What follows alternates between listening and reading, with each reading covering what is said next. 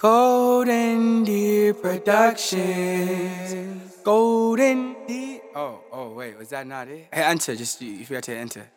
Okay, before we begin, and I introduce our guests on the right, and I introduce where we are, let's address the two elephants in the room. Number one, well, we actually got three. Come up, say hi. Hey.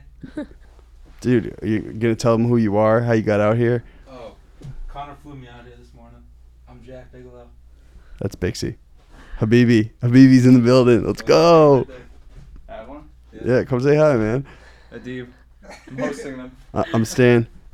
You're coming up too. Mikey Fresh, a.k.a. Mikey Energy. What's up, Mike? Network Studios, Culver City. What's your website, dude? NetworkStudios.com, baby. Okay, great.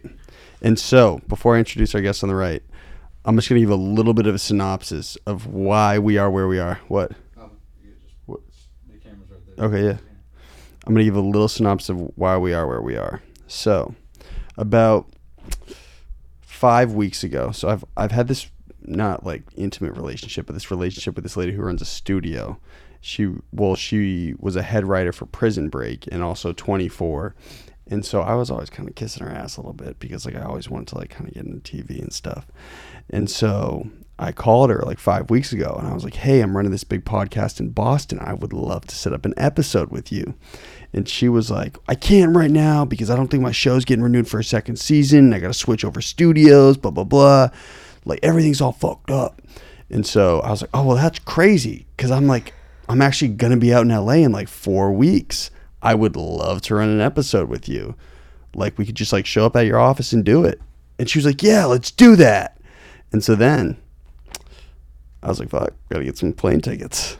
So, booked the plane tickets, right? Found out today she can't even run the episode. But we still have like 4 or 5 other great episodes planned. And so we're currently in LA. Where? In Culver City. Nice. It's our first time out here. We're pumped to be here. We brought the Boston podcast to LA. And we're starting with an East Coast guest. With a Boston gal. And so thank you for coming. Thank you for having me. Do you want to give a quick synopsis of who you are and what you do? Sure. My name is Sky Cowans, and I am from Beverly, Massachusetts, but I now live in Los Angeles, where I've been living for the past 3 years. I'm a video content creator. I have a YouTube. Really fresh videos, too. Thank you so much. Documentary style. It's dope. Yes, I love the doc style. I call it docu-vlog. And Who else does docu-vlog? Like, kind of like you. You know, one of the biggest YouTubers right now is Shane Dawson, and I'd say his videos are sort of docu-vlog. But he drops like one like every couple months, right? Aren't they usually very elaborate? Very elaborate. Very fascinating. It's like the death of Jake Paul, right? Yeah, like the mind of Jake Paul. He did an 8-part series on Jake Paul. I watched every single one. But I haven't watched his new one on Jeffree Star, which I will. Who's that? Another YouTuber? Another YouTuber, a beauty YouTuber. Word, okay. Yeah. Anyways, I say he does a great job. I think that's the direction of YouTube content, is more documentary style, but mixing in more of the authentic vlog style, but telling a story along the way. So and also being delivered by like a branded YouTuber who people are familiar with, which I feel like you're kind of doing with your content too. Like people like know you now, like, hey, this is Sky. She's the health chick. Oh, that's cool. Yeah, I mean, I've got to start on the channel, but I see it going far beyond YouTube. This is really a way for people to live their healthiest, happiest lives. So I make videos all about health and wellness content. Yeah, continue on what you do. Sorry. Yeah, no, it's okay. So I have a YouTube channel called Sky Life where I explore the world of wellness. And I try all sorts of health and lifestyle trends and challenges and topics and sort of break down the science and research behind them. But I'm also starting to explore more topics in spirituality and the metaphysical and spiritual communities around the world. So that's the evolution of the content forward. So, and you try out like most health trends, right? There's so many. I know there's so many. So I've only scratched the surface, even though I've been doing this for 1.5 years. I post every week and I've tried many, and there's still some that I have not tried yet, but I really just follow whatever I'm most curious about. So if there is a health trend that I am curious about, I will try it and document the experience. Have you tried like all five? So we just had a dietitian up on the show recently. I listened to it because I did my research before I came on the podcast. I was delusionally tired. I'm going to be way better today. Yeah, I heard 4 hours of sleep. We got to talk about that. Yeah, that was tough. I did a video series about sleep, actually, and I interviewed a researcher at Stanford University, a sleep scientist. And the first video was literally just me trying to get the recommended 7 to 9 hours of sleep that the National Sleep Foundation recommends. And what do you normally get? My average is not great, but I'm trying. Do you have Fitbit? Does it test it? I did, but I don't like having the Bluetooth on me and in my sleep, so I don't use it anymore. A little anxious about it, or? Yeah, there's some concerns about Bluetooth and EMFs. So okay, you're scaring me now. What's no, EMF? I don't want to scare you, but I just don't like having it on me when I sleep. I try and turn off all Wi-Fi, all Bluetooth, put my phone on airplane mode when I go to bed. So what were some things the sleep doctor recommended to improve your sleep? It was, say, like black out the room entirely, or? So the first video was just trying to get more sleep, and then the second was sleep hacks. And there were certain hacks to do with your body temperature. One of them would be to take a warm shower before bed and a cold shower when you wake up. I do cold showers when I wake up. And that's sort of to regulate your body temperature. And also light is a big one, regulating your circadian rhythms around light. So minimizing blue light at night is huge. I think that's something most people know about now. It's usually like an hour before you sleep, right? Like you shouldn't be on your phone an hour before. You guys have heard this, right? Ideally. Yes, it's tough, even though, more, especially maybe. If you're in a content space, it isn't tough for you to shut your phone off. I'm so bad at it. I mean, with the phone, I definitely try and take time before bed without the phone, but I'm often up late editing. I'm still editing all my own videos, so that's very time consuming. You're a hustler, man. It's time consuming. Adobe. Mm-hmm. So, have you tried every single popular diet now? Like no, keto, paleo. I tried keto. I'm doing Whole30 right now. I try and stay away from diets because I don't want to promote diets. It's more just my own curiosity of how it works for me and trying to understand if somebody wants to implement it into their life, if it might work for them, and give some of the research behind it. But the one thing we do know from most of the research is that diets don't work long term. I'm doing a health coach certification right now as well, and I'm learning a ton about all of this. And I think diets overall, they're always going to fail long term, and we see that the majority of people, when they go on a diet, they often will regain the weight back if they lose weight while doing it. What's a diet's like a mindset, right?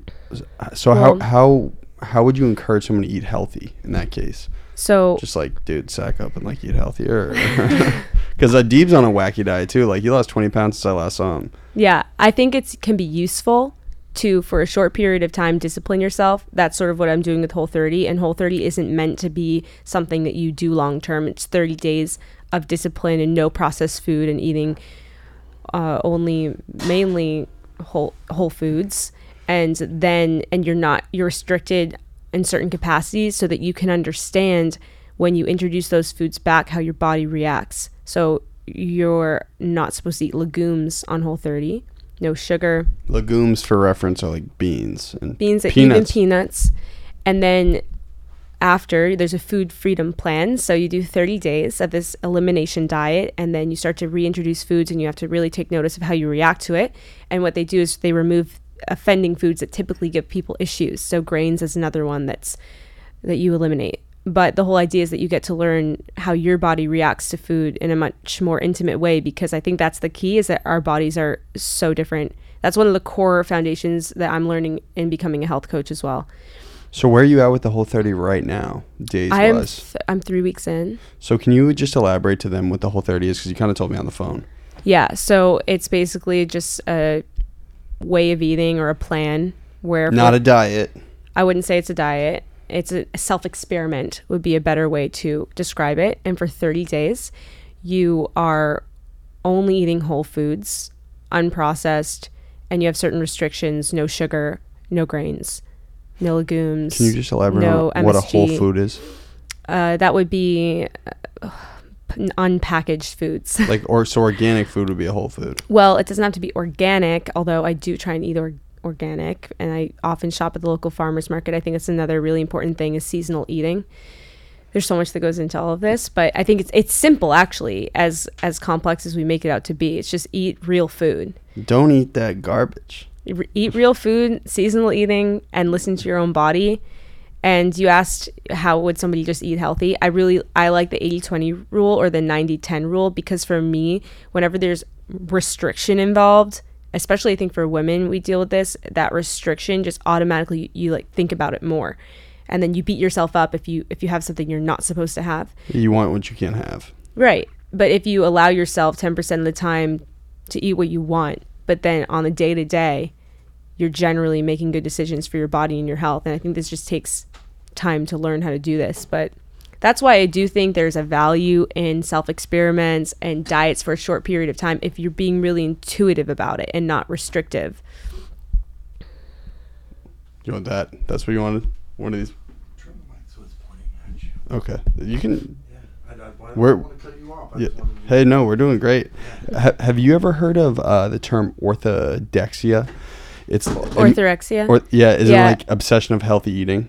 Yeah, I did it. Actually, I studied news in college, and I did an entire news piece about this on my college campus. And I also made a documentary about body image, and that's very much involved. It's an obsession with healthy eating and working out to the point where it's overtaking your mind.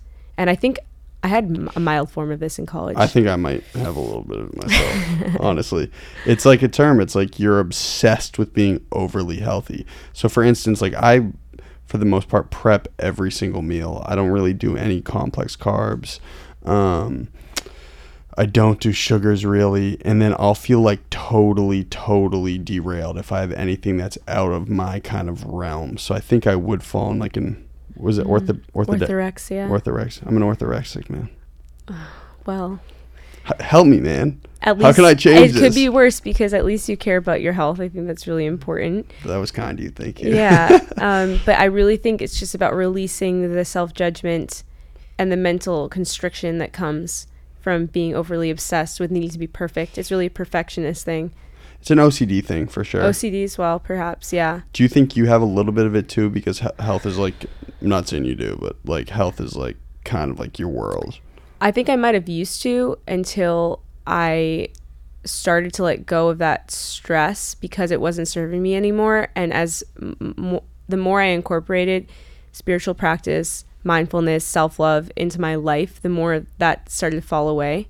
Cool. And now I do feel that I have found a really good flow that works for me when it comes to taking care of myself, eating really healthy, like overall. Like what did you eat today? Okay. I'm doing Whole30. So I have a meal prep service from Territory Foods, and I had for breakfast. Shout out Territory Foods. Shout out the sponsor. Sponsor my girl Sky. That'd be fire. And they're awesome. They're all locally sourced. Oh yeah, here's the sales pitch. No, I'm not trying to. I actually really like it. But the one thing I'd say is I prefer cooking all my own food. But we have busy lives, and it's really helpful to have. Especially when you're editing a million videos. Yeah, it's really helpful.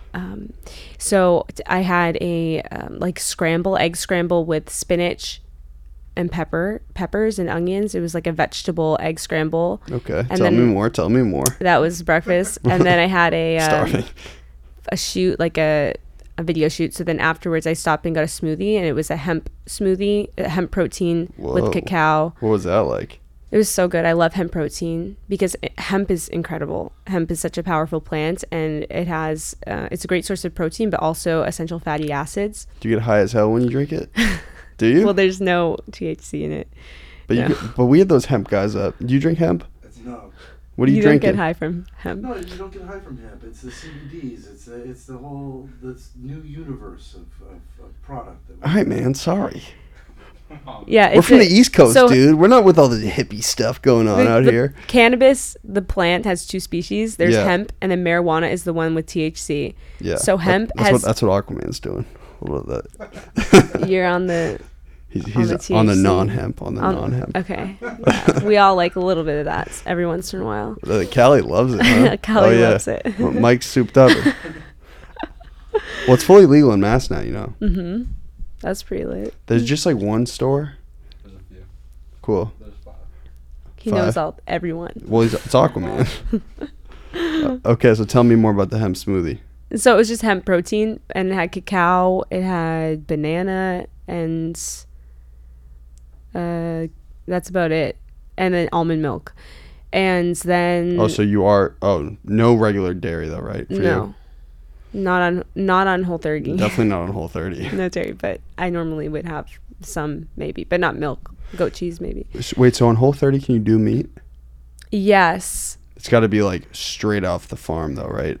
It would be preferable, I think, to have a locally raised piece of meat, but I don't think that's a requirement for Whole30. I might definitely want to try it. And so you're day 13? I'm further in than that, I think. How do you feel? Do you like it? I feel good. I think that for me, I normally don't.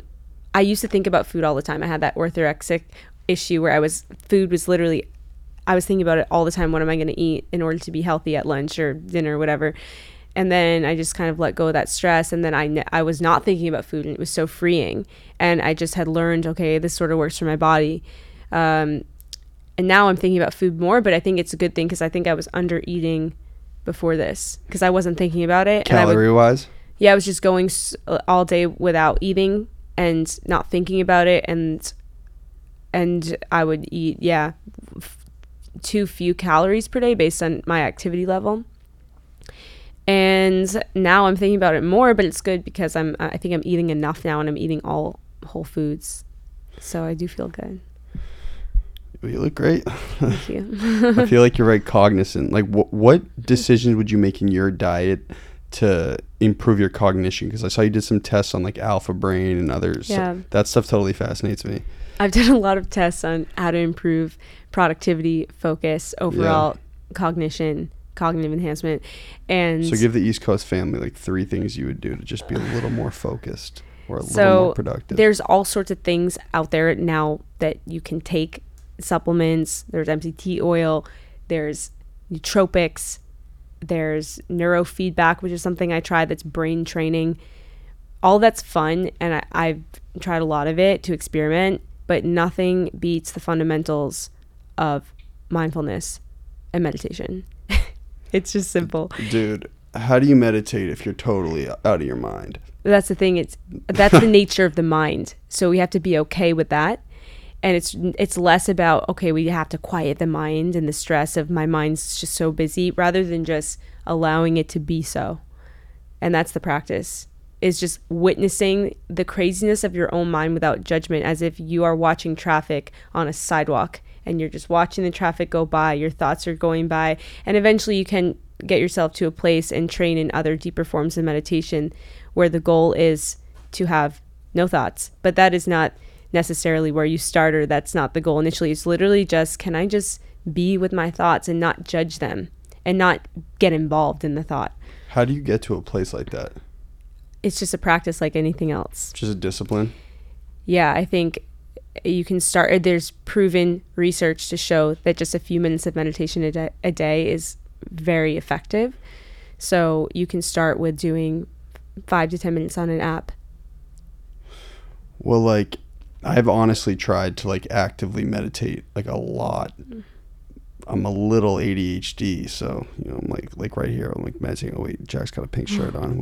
What color shirt's a Deebs? Is it gray? Oh my God, is Mike looking at me? I don't even know. Oh my God, do you see these lights? Oh my God, they're glaring. Do you see the bags under my eyes? Oh my God, what the hell?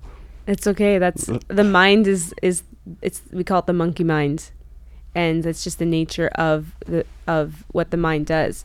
It wants to control us. And we have, for me, I think about it like there's so much chaos up here in the brain. And for me, the practice of yoga and a moving meditation has been instrumental, and singing mantras, because it's allowed me to drop from this place in the mind to below the neck, as I say, where we get to feel deeper into our heart space, into our gut and into our body. So anything that makes you feel your body and your breath and connect that, build that connection, you're literally building neural pathways. See, what's really interesting to me is, like, you're totally self-aware and, like, you're, like, very holistic, but I sometimes think that video editing can totally string you out. Do you ever feel that way? Like, staring at the screen for so long, especially with your production value? Yeah, it takes a a huge amount of focus, and I don't think the human mind is meant to be making that many quick decisions technically every day while editing. But for me, my brain, you know, we talk about left and right brain, you're either one or the other. I've never felt that way. I've always felt that I have a creative side and a technical side, and that's why I love video production and editing and content creation, because it merges my technical brain with the creative side. It's like playing a video game. Yeah. That's how you feel too? Oh yeah. Truth bomb. Yes. So when did you start to like totally become into health and the human body? So you went to Elon, right? Yeah. I loved Elon. Elon. That's great. We were talking on the phone that there's like a big Elon population in Southie as well. Mm-hmm. Yeah. And it's in LA. There's a lot of Elon kids out here? Mm-hmm. Do you ever see any? Yeah, I do. Are there any PC kids out here? There's LS people. PC? Yeah. Not many. No. A few, but they're coming slowly. Cool. Yeah. The Army. So, yeah, so when did you start totally getting into like health and wellness? It was an interest from a young age, actually. I was the same way. An innate calling or interest. And it started with my mom being interested in the alkaline diet when I was about 8 or 9. And that's now what Tom Brady does, is pretty much alkaline diet. And yes, it was not heard of at that time. Me bringing green juice to elementary school. You were bringing green juices to elementary? Yeah. 15 years ago, I was being made fun of, and all my soccer teammates called it swamp water, and now everybody's drinking green juice. Swamp water! That's a fire insult. Mm-hmm. Oh, man. But I didn't care. I liked it. I liked the idea of also being different, of, oh, if I take care of my health, this is going to improve every part of my life. I just understood that from a young age, I think, that this is going to make every other part of my life better. I was a soccer player, and I wanted to improve my performance on the field, and that's why I started yoga when I was 15. So this has always been kind of a calling. Yeah, just a fascination too. Isn't it wild how you can look back at like some of your earliest habits and it's like, damn, I was kind of like destined to do some of this stuff.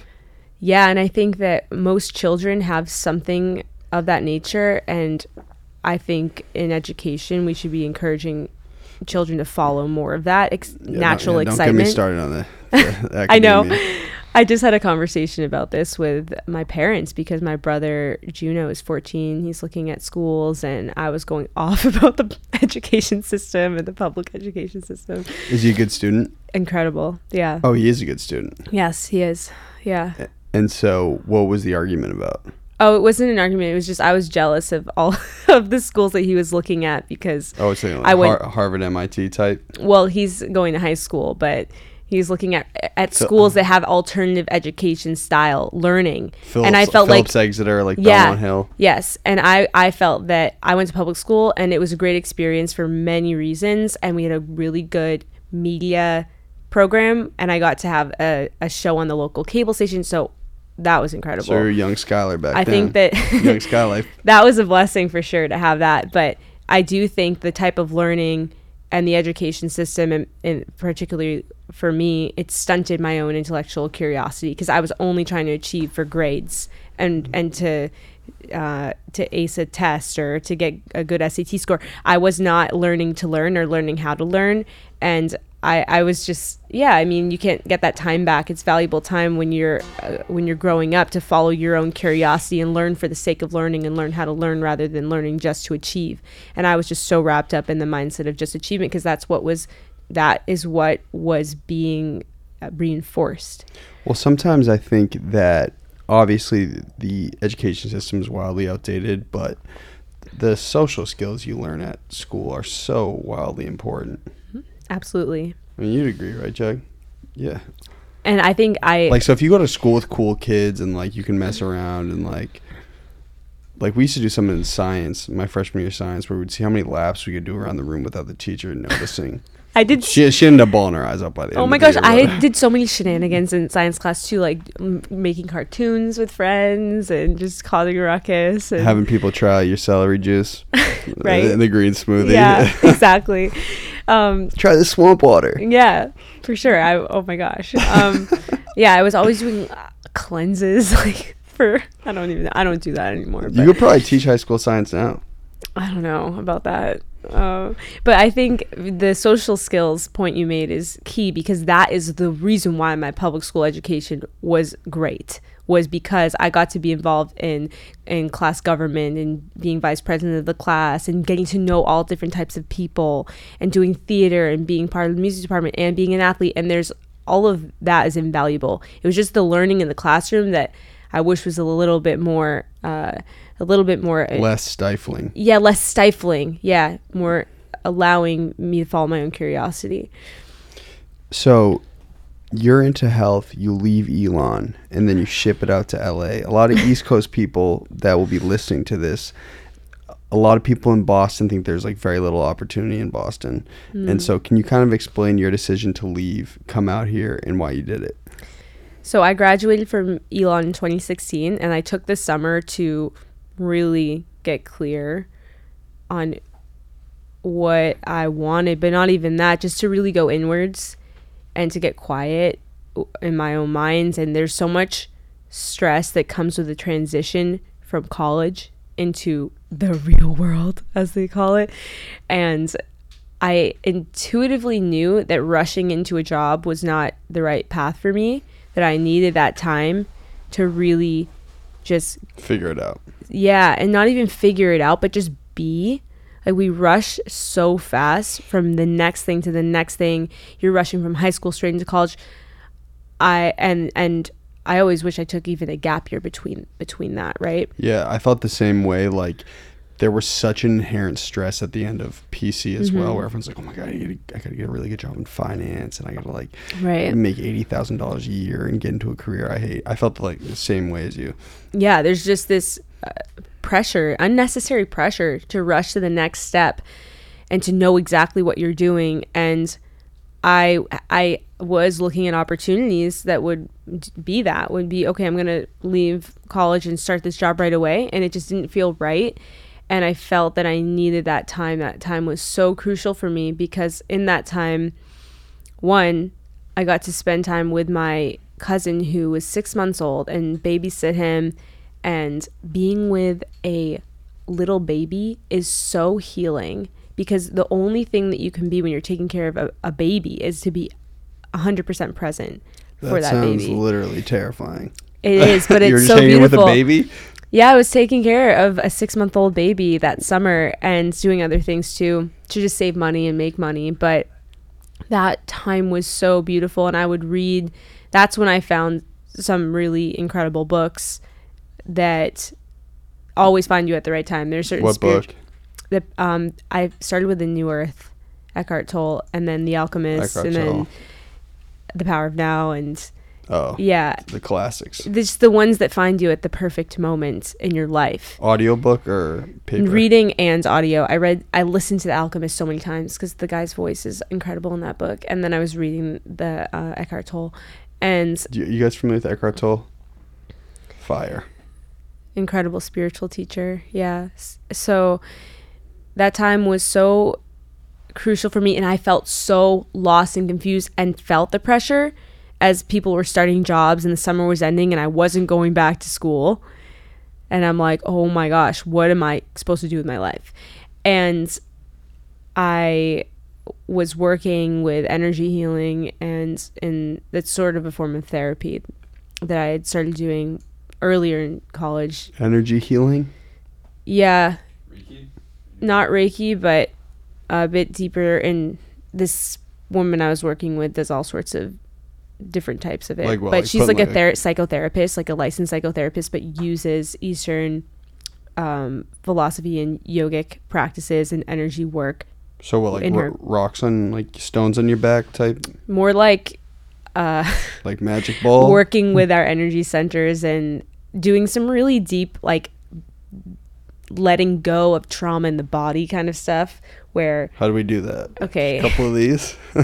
I just did this motion because what we would do, we do talk therapy, but we would also do I don't even know, it's over my head what she would do, but for somehow she would get like stuck energy out of my body, like pain that's been locked in my subconscious for years. She would get it up and out, and it would result in a cathartic release, like crying or screaming or whatever you need to get out of your body. We hold on to so much we don't realize from our past. And so it's a lot of that type of work and a lot of yoga. Wait, so is she physically grabbing like your stomach and like, get this demon out of you? Not physically grabbing, but like energetically. Like I feel like it's like sort of exorcist like. The power of Christ compels you. It's yeah, and all of this is I'm learning more about how this works scientifically and the neuroscience and the connection between the brain and the body and the subconscious mind, and it's so deep. I'm just scratching the surface of it all, but I didn't really understand it. All I knew was that it was working because I felt release every time that I would do a session, and I felt that I was making progress and just letting go of all this unnecessary stress pressure that we've been holding on to for so long. Oh, so you really felt like totally tied up by the end of college. Like you felt like, damn, like very anxious. Well, I was on a certain path in college that was, again, I was told this is the way it goes. You study journalism and then you have this narrow path of working in television news where you get a job at a local news station and then work your way up. And nobody told me that there's so much opportunity in digital and making your own content, yeah, business out of making content online. And I somehow just learned that along the way, but I didn't understand that you can make a living doing this. Okay. And now I understand that. So Mike's over here celebrating. But anyways, Mike's got the fresh studio. Yes, sir. Yes. So I got very off track. But basically what happened was at one point I was looking at different opportunities, even in New York and Colorado and then in LA, some in LA. And I just, this never happens to me, but one night I woke up at 4 a.m. with a very strong message saying you have to move to LA. Just, what do you mean, like a calling? It was literally, I woke up in the middle of the night knowing this. It was, I woke up, you have to move to LA. It was, I've never had that type of clarity in my life. So what happened to you, Adib? Yeah. Honestly? No. Okay. No, I've been boiling in anger in Boston. Okay. Well, your story's not nearly as good as hers. Yeah. Yeah, and it was it was so clear. And I'd say also that it came out of a time where I felt the most lost and the most confused about what the next step was. And when I finally just surrendered, this was part of what I was doing with my spiritual mentor, is what I call her, is just surrendering in the not knowing, just being okay with the not knowing. And we did a lot of work around that. And it was, I don't really pay attention to astrology because I don't like making my decisions based on that, but I didn't realize this. I realized after the fact it happened to be right on a new moon, which is very symbolic. And yeah, I just moved a few weeks later after a horrible breakup, and then peace, I'm out. Oh, you're going through it. There's a lot going on in your life at this time. Yeah, that's always the most exciting, you know. So do you get here and you start working for BuzzFeed immediately? I got here with no plan, no job. Wow. At all. I moved with literally no idea what I was doing. You had a little money stacked up? I saved money that summer, yes. Cool. But it wasn't a lot, but it was enough to hold me over for a few months because I knew it would take a few months. It was that baby money. Yes, and other babysitting and working. Well, if you look after newborns, that premium price. It is because it's a baby. Exactly. You gotta pay good money to take care of that precious child. Well, all you gotta do is just look at the baby for like hours at a time. Babies can't do anything. Diaper and feed it. Yeah, sounds riveting. Sounds like a blast. It was amazing. Stuff scares me, man. So you apply for the BuzzFeed fellowship program? It starts with an internship, and then you can advance the fellowship. And this isn't the BuzzFeed heyday, kind of. This is the end of the Colton era, as I say. You guys remember when BuzzFeed was popping? It was like the tail ends, because I was one of the last times they did this program. But this was their way of just bringing in new talent or creators. And giving you a shot. Without needing to give you benefits without paying you good money. But it's a full-time position. And you also kind of have that BuzzFeed affiliation, which like as a video creator is at that time was like, oh my God, this is a big deal. And it's invaluable because of the learning. It's like boot camp and content creation for the internet. And how to turn something around really quick, right? Super, yes. Yeah. The internship is all, you're basically a PA on sets every single day, learning all the production. And then when you advance to the fellowship, then that's when you're actually doing the job of a producer and you're producing the regular quota of one video per week, at least. What? Wow. And that's what I do now. Of your own idea? Like your own idea you execute on 1 week. That was what I loved about it, is it allowed creators to take ownership of their own ideas. And we would have group brainstorms, but we would all brainstorm together. And if you came up with an idea, usually it would be that, okay, you get first dibs on that, you can do it. But then you also give ideas to others, and then we like kind of figure out who's going to do what. But for the most part, it was, yeah, I'm going to come, I have all these ideas, and then these are the ones that we're going to run with, and you get to take ownership of it from start to finish. Do they have a curator? Like if you were to go make a video, let's say you made a video and it was terrible. Would a curator say like, this is trash, there's no shot, this is getting up on the channel? Well, it would go through quality control and you get notes on it and but that didn't really happen, except for sometimes things would fall through where the video wasn't going right and then you just scrap it, but that wasn't a big deal if that happens. So it wasn't like a chopping block, really?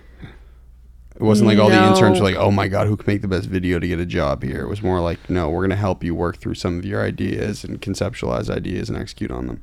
Yeah, but you did have it was a lot of freedom to just do it. You just had to make it happen. And so the fellowship was done, and then you do what? Okay, so people love hearing these LA hustle stories. Oh my gosh. I love it. I think it's so interesting. This was such another pivotal time, because at the end of the fellowship, what happens is at this time, you either there's openings for a job or there's not, or there's like 2 openings or there's no openings or there's 5. And at every quarter, you have no idea. And there's like, there wasn't much transparency around what was going to happen. So you're getting a little nervous. It was like, I could get hired, but I could not.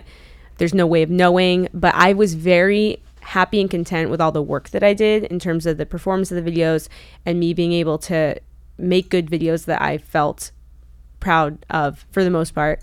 That's Sky Sauce. Yeah, I was pleased with, I put my heart and soul into my time there. So, but there's no way of knowing what would happen, right? Because that was how it went. It's like, okay, there could be spots or there couldn't be. And I wanted to work there so badly, though. Like every part of me wanted to. You want some more water? Yeah. Thank you. This is like very kind of you guys. Thanks so much. Thank you so much. This is you guys having fun? Service. Mike, you having fun? You. DB, having fun? Cool. Everyone having a good time? I'm having a blast. All right. We're getting to the peak of the story. Wait, so okay, but you're at a point now where you don't know if you're gonna get a job. Okay, so I don't know. So you start looking for another baby. No, I actually I was so focused on just putting, because I knew that no matter what, if I pour myself into this and give it 150%, then that's all I can do. So I was not starting to look. I was like, I'm just gonna put everything into this and I'll figure it out if it doesn't work out. But I will only feel good about this if I give it my all, no matter what happens. So and at the same time, I was going through an insane housing crisis, like crazy landlords, psychotic in Silver Lake. And where is that in comparison to here? It's on the east side. It's close to Hollywood. It was like 10 minutes from where I worked. And it's close to Los Feliz, kind of on the east side of Hollywood, and it's a great area. And I moved in with a group of girls. What would it be applicable to in Boston? I don't know. Nothing. I don't know. Absolutely nothing. Like Roxbury, kind of. No. It's really hipster place. It's maybe hipster. Maybe it's Little Somerville, maybe. It's uncomparable. I don't know. Okay. They have really good brunch spots. You're definitely doing vegan. Potentially, yeah. Okay, you're doing vegan in Silver Lake. There's like a good music scene. A lot of swamp juice in Silver Lake. Mm-hmm. Okay. But you know, there's probably even more where I live in Venice. Whoa. You're gonna hike. Yeah, there's Griffith Observatory. Okay, it's cool. A great area. We should go. Let's go.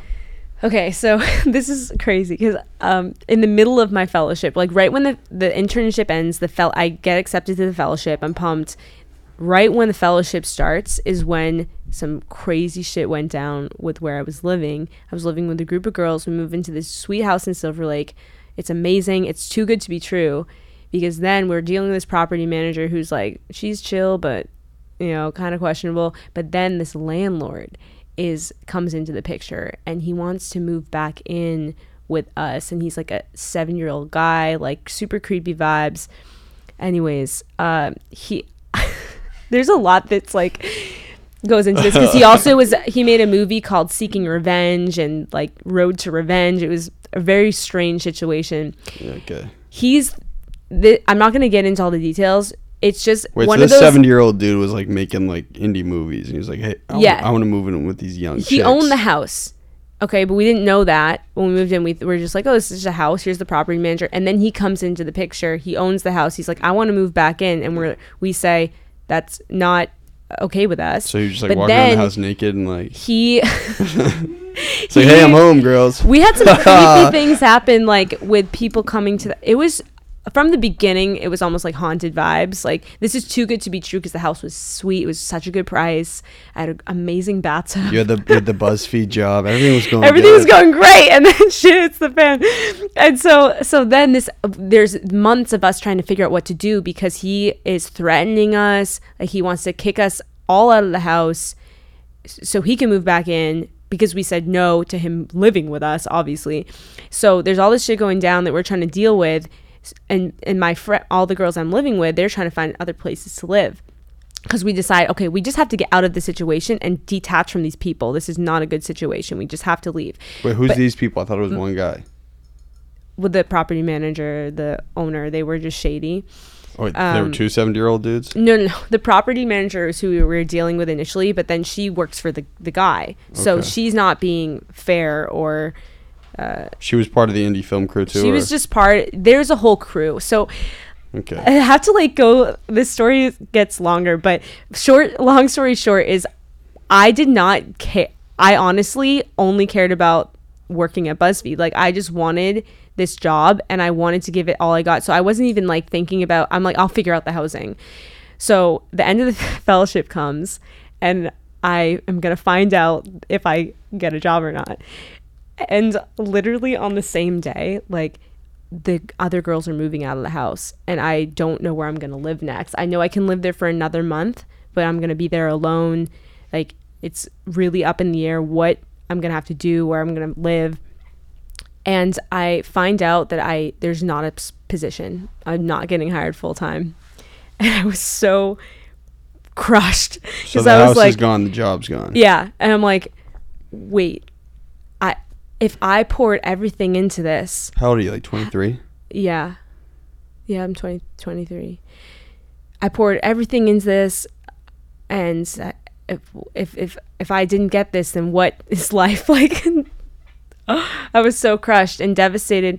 And but again, and at the same time, I know, like, I just intuitively, we always know that these moments are meant to be. They're all perfect. And it truly was like such a blessing in disguise. And yeah, I didn't know where I was going to live.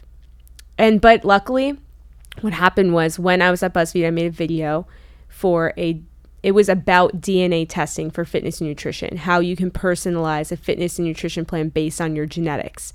And the company that we use, Fitness Genes, they do this test, and the CEO was the trainer for the video and did all the science for it, and the video performed super well. He's awesome. This guy's incredible. And I produced the video, and he offers me a job. He says, if the fellowship doesn't work out, you can work for me. I'm hiring somebody full time. Fire. So I immediately start working for him. So I knew that was sort of like, that was the backup plan. But yeah, I was still devastated. But it was the first step into entrepreneurship, because at that point, okay, I'm working for Fitness Genes, but I also manage my own schedule. I'm the only employee in LA. I'm on a contractor basis now, because they're a London-based company.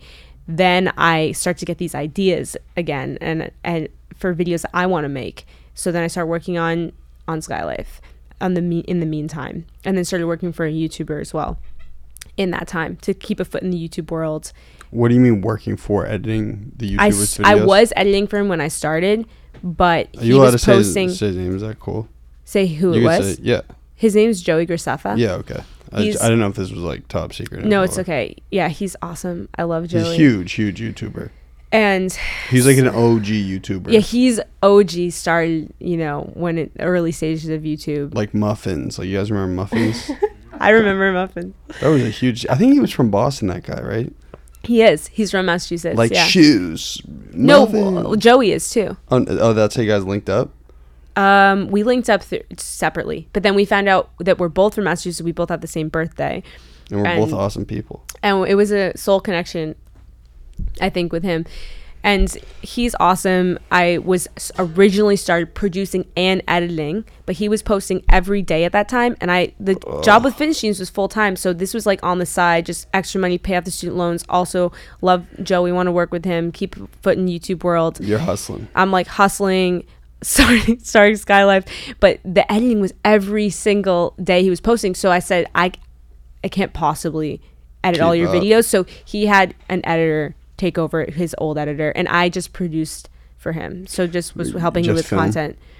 Yeah, like once a week we would shoot for a day where we would shoot a couple videos. Yeah. From that experience being around like prevalent YouTubers, like what's like the biggest takeaway from that, especially with like what you're growing now? I just think because it's that was like the early days of like, well, it's not like early, but I'm assuming this is like 2017. Mm-hmm. That's like when YouTubers started becoming like celebrities almost. Mm. Or am I like delusional? No, I think that's true, but even a bit earlier maybe. But yeah, I learned a lot about all of it. I just learned that you can create a full business. It's not just a YouTuber.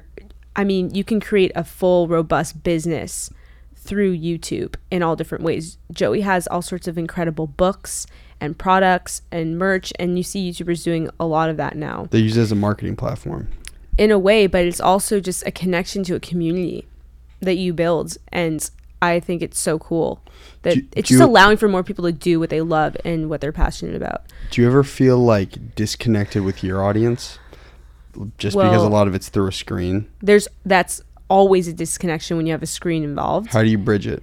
But I do feel really connected to the people that watch my videos, and I think it's given me a way to connect with people from all over the world who shared the same core values of wanting to live a healthy, happy life grounded in self-care and self-love and spirituality. And I just see a movement of this through the community that is through Sky Life. And yeah, there's nothing that compares to face-to-face human connection and energetic connection. Like, there's literally nothing that compares, but these tools are social media. It's a way to... I like that you called it a tool. It's a tool for sure. And it's just allowing for more people to become connected, so that my goal eventually is to create in-person experiences, transformational retreat experiences and workshops. Can I tell you something? I think you're going to get it done, whatever's on your mind. Oh, thank you. Where do you want to take everything? Like, yeah. So, yeah. I think it's incredible because like you're so holistic, but you also have like a really good entrepreneurial sense. I've like never met anybody like that. It's like a dichotomy. Most people are like very holistic, aren't usually totally business savvy. Yeah, I think it's just very fun, all of it to me, because I like to keep an open mind to everything. So I see the value in logic and science, but I also see the value in limitless potential and not knowing. And that's what's exciting to me, is we're going to learn so much more in the next 50 years about the connection between the mind and the body and the spirit. We got to stay off our phones though. I think the phone is a tool. And so I'm learning a lot about the neuroscience of how our phones keep us addicted and digital wellness. That's a huge part of what I'm doing. Can you elaborate on that? Because I am on my phone too much. I love running episodes. It's so fun, but I actually have started to really dislike distributing content because I feel like I'm constantly consumed with the screen. Yeah, I think it just comes down to really setting boundaries for yourself. I mean, but you're like full speed. Like, you edit all the time. How do you just like stiff arm a screen? Well, editing, for me to edit effectively, I cannot be looking at text or social media. I do the Pomodoro technique, which is 25 minutes of straight focused work And that's the amount of time that has been scientifically proven to be the most effective for productivity, because after that, the brain starts to get distracted and you need to take a break. So I do 25 minutes of straight work and 5 minutes of a break.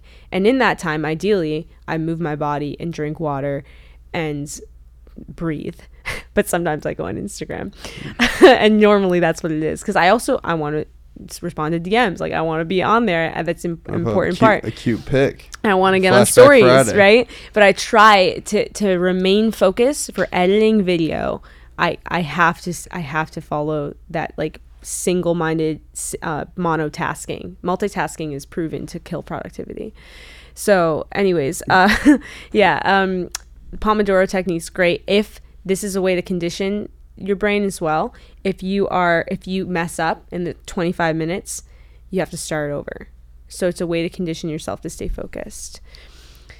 Real quick, sorry to interrupt you. Jens, any questions? You got something? Okay. What's your number one thing that you do every day other than meditation to stay present in the everyday life? Ooh, I'm just going to really reiterate that. Yeah, repeat that. Jack said, what's the number one thing you do to remain present on a day-to-day basis outside of meditation? Every single day would be meditation, but outside of meditation, I love, like, music is really important to me, and I often moving my body for sure, some form of movement, yoga or exercise, but that happens mostly every day. But what does happen every day is listening to some type of music that allows me to feel connected. What are you bumping right now? I have certain songs that that make me, like, pumped about life. Okay. This is going to be a psycho test. Like, what are you listening to? Well, there's like two songs, but they're meaningful to me. Just two songs? That's all you listen to? No, I listen to so much stuff, but, like, these songs are in my mind. It's conditioning. You know, what are songs? I associate them with, like, is it like death metal? No, it's like not Knocko Bear, like Knocko medicine for the people, like yoga music. But I love Coldplay. Habibi loves Coldplay. Two new songs today. Yeah, I know. I need to listen to them. I didn't have a time. You did like them? But my friend texted me both of them. Nice. Yeah, I love Coldplay. That was the best concert I ever went to. And there was a moment where Chris Martin made everyone put away their phones and just sing together, and it was awesome. Oh my God. Of getting off our phones. It would have been awesome if we could see that. It was incredible. You were there? No, I was there. I love the Coldplay concert. Unbelievable. You should go. They're really, really good. They're incredible. So we gotta get you on some Boston artists. We gotta get you on some Boston artists. Yeah, who are you listening to now? Who's in right now? In Boston, the Latrell James has a great project. You probably might be unfamiliar with him. There's a young man named Millies. Shout out to Millies. And Cousin Stiz is actually, I believe, out here. Have you heard of Cousin Stiz? I'll get you a little music after this. Sweet. Send me a playlist. Be dope. Trying to show love to the hometown, man. Yeah. I think you asked me a question I never answered. I was just thinking of about where everything's going. Oh yeah, and then where's the brand going? I'm trying to. This would be a good way to wrap it up because we got to. You actually asked me, but this is great. This is so fun. We'll run 100 episodes, man. Yeah, so I see. To me, my mission is to educate, inspire, and empower us all to live our healthiest, happiest lives. And the content's just a way to start doing that. And that's always going to be a very key token of Sky Life.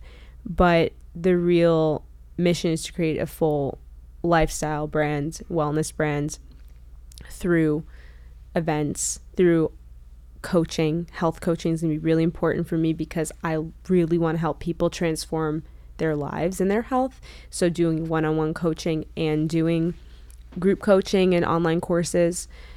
And it also extends to, the events and retreat experiences and in-person workshops, really taking a lot of what's in the videos and giving people an opportunity to experience it in real life in a community setting. How do you differentiate yourself in that niche? Because I feel like there are a lot of YouTubers who are like growing fitness and health brands. And as an entrepreneur, you got to be a little competitive, right? Yeah. I mean, I don't think I wouldn't consider myself like a fitness or health brand. I see, like I said, I'm evolving everything to be more involved in spirituality and spiritual communities and subcultures. And I think it's more of developing a way of life than just, here's how to eat healthy and exercise. It's really about developing a whole like core value system around a brand. Yeah. I'll go to some of your events. We'll do them when you come back. Yeah, I started doing small ones here, but cool. And I'm going to be doing a retreat next year. Dope. Yeah, I'm really excited about that. Phone-free retreat? Probably, yeah. Whoa. My friend Tommy Sobel, who I learned a lot about the neuroscience of our phones and digital wellness from, he started a phone-free company. That video. Yeah, he does phone-free retreats. They're unbelievable. Yeah, did you feel like totally digested? It's just so different the way that we interact when no phones are present, where you create a safe space where everybody's on the same page, where we're going to put our phones away for a weekend, put them in a VHS case, and we're all on that agreement. It's wild. It's different the way that we connect and communicate. And I feel that I often remember people's names so much better. I heard that in the video. It's really interesting. Okay. So listen, I had a great time. Wait, in terms of, I got one more question. Okay. So there is a very underdeveloped YouTuber and influencer space in Boston. There are very scattered, like, you know, Mike, mm-hmm. like, or you guys haven't met yet. Mike was like, yeah, like, I know this, me and this girl here are so close. And I've never met in person. But we will someday. Would you recommend, in terms of developing a following and developing a brand, that people in Boston should try to build out of Boston, or there's more opportunity to come out here? I think you can do it anywhere. The internet. We all have the same tools of using the internet now, so it's really just about finding the community wherever you are that could support that. I mean, I could probably do this in Boston, but being here for what I do, you'd be so cold though. I love the cold now. I used to hate the cold. Oh, but now, that Wim Hof. Now I love the cold. Yeah, I used to hate the cold. That's like a huge reason why I went to school in North Carolina, why I moved here. And now I quite like it. No, I'm pumped about this weather. Yeah, this is awesome. It's nice. Okay, cool. So listen, can you give just one last little plug of like where to find you, who you are, so anybody listening and watching can find you? Yeah, sure. So look up Sky Life on YouTube, check out the channel, and let me know what you think. I love feedback. And I'm also on Instagram at Sky Cowans. And it's dope content. Like, it's very well produced. It's like documentary style. She makes sure that it's like high quality. She's not just like putting bullshit out there. There's good research to back everything. It's like, okay, you can trust. This is like a trusted source. Thank you. I appreciate that so much. For sure. I mean, it's easy to tell when someone like really cares about their content. Yes. And I got you, man. Care. Thank you. This is so great to be here, and I've had a lovely time being present. Yes. Okay, so let's